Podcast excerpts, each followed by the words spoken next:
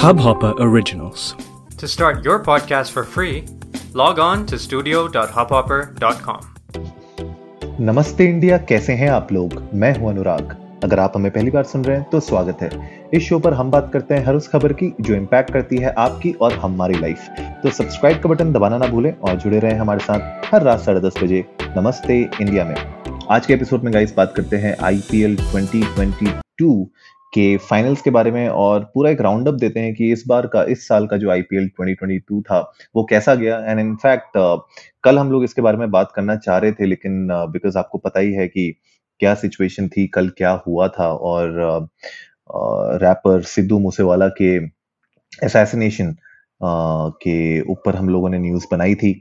And दुखद घटना थी और उसके ऊपर जो भी अपडेट्स आएंगी, जैसा भी उसके ऊपर आगे कार्रवाई चलेगी उसके ऊपर तो हम बात करते रहेंगे, आप लोगों को अपडेट देते रहेंगे। लेकिन IPL 2022 जो कल एंड हुआ और गुजरात टाइटंस ने एक्चुअली में अपना ही डेब्यू सीजन में ये कप उठाया है।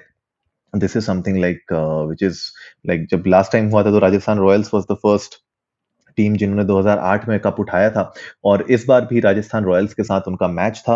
Rajasthan Royals Gujarat Titans final में गुजरात में ही मैच हो रहा था और गुजरात ने ही कप उठाया है। तो अपने आप में एक बहुत ही, मुझे लगता है, बहुत बड़ी अचीवमेंट हार्दिक पांड्या के लिए, बिकॉज वो कैप्टन थे और मैन ऑफ द मैच भी थे वो, राइट। तो अमेजिंग मैच था। इस बार मुझे लगता है कि जो राजस्थान रॉयल्स की जो टीम थी 130 पे 20 ओवर्स पे वो खेली।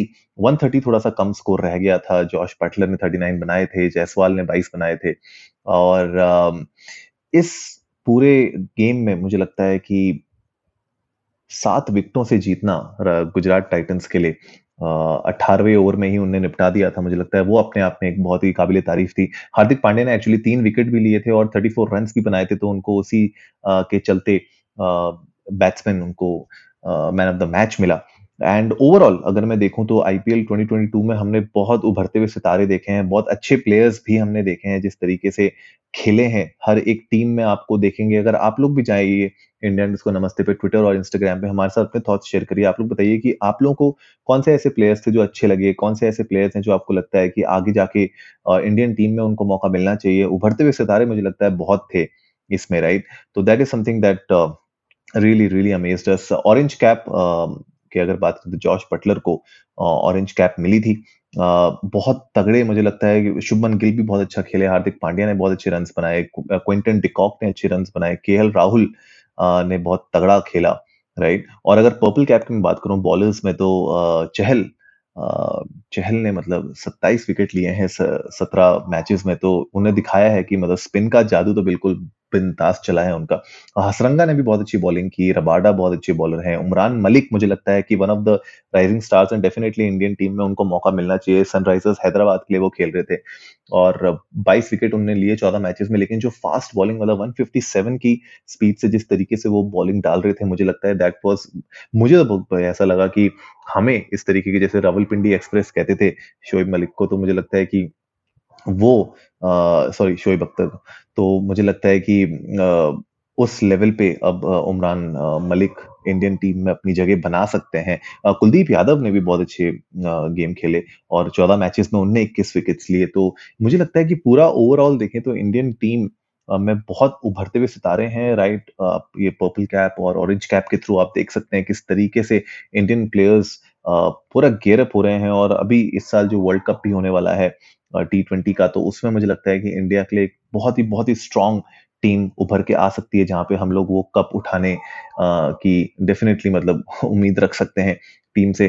साथ ही साथ मैं इंस्टाग्राम पे और ट्विटर पे भी देख रहा था जिस तरीके से बातें भी चल रही थी, कुछ लोग ऐसा बोल रहे थे कि यार इतने ज्यादा मैचेस होते हैं बैक टू बैक और प्लेयर्स इतना ज्यादा फटीग हो जाता है कि वर्ल्ड कप के लिए शायद वो रेडी ना हो पाए या वर्ल्ड कप में इंजरीज होने के ज्यादा थोड़े से चांसेस ज्यादा बढ़ जाते हैं। लेकिन आप लोग बता सकते हैं, हमारे साथ अपने थॉट्स शेयर कर सकते हैं। क्या आप लोगों को लगता है कि इतने मैचेस जो बैक टू बैक हो रहे हैं प्लेयर्स के लिए, क्या वो सही है या उनको थोड़ा रेस्ट करना चाहिए, या वर्ल्ड कप के लिए ये तैयारियां एक्चुअली में अच्छी हैं? बट IPL, क्योंकि you know it's one of the biggest T20, मुझे लगता है कभी कभी वर्ल्ड कप से भी बड़ा है IPL।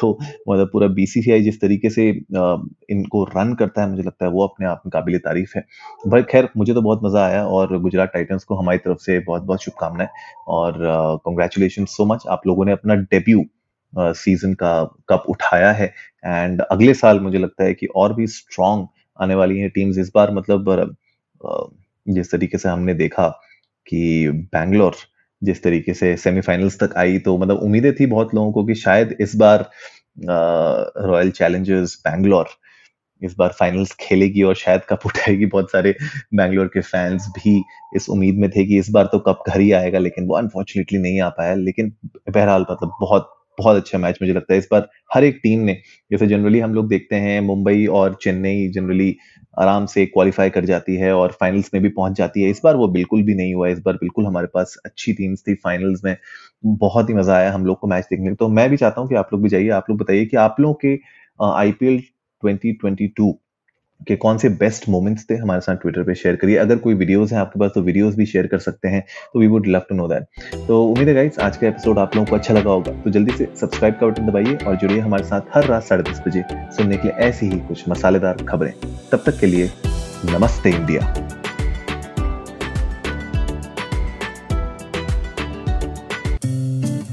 इस हब हॉपर ओरिजिनल को सुनने के लिए आपका शुक्रिया।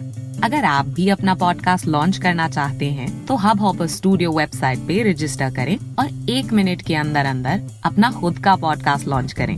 यही नहीं, स्टूडियो देता है आपको पूरी आजादी कहीं भी कभी भी अपना पॉडकास्ट लॉन्च करने की सिर्फ 3 आसान स्टेप्स में। तो साथ में अपना पॉडकास्ट शुरू करने के लिए तैयार, just hop on hub hopper, simply content.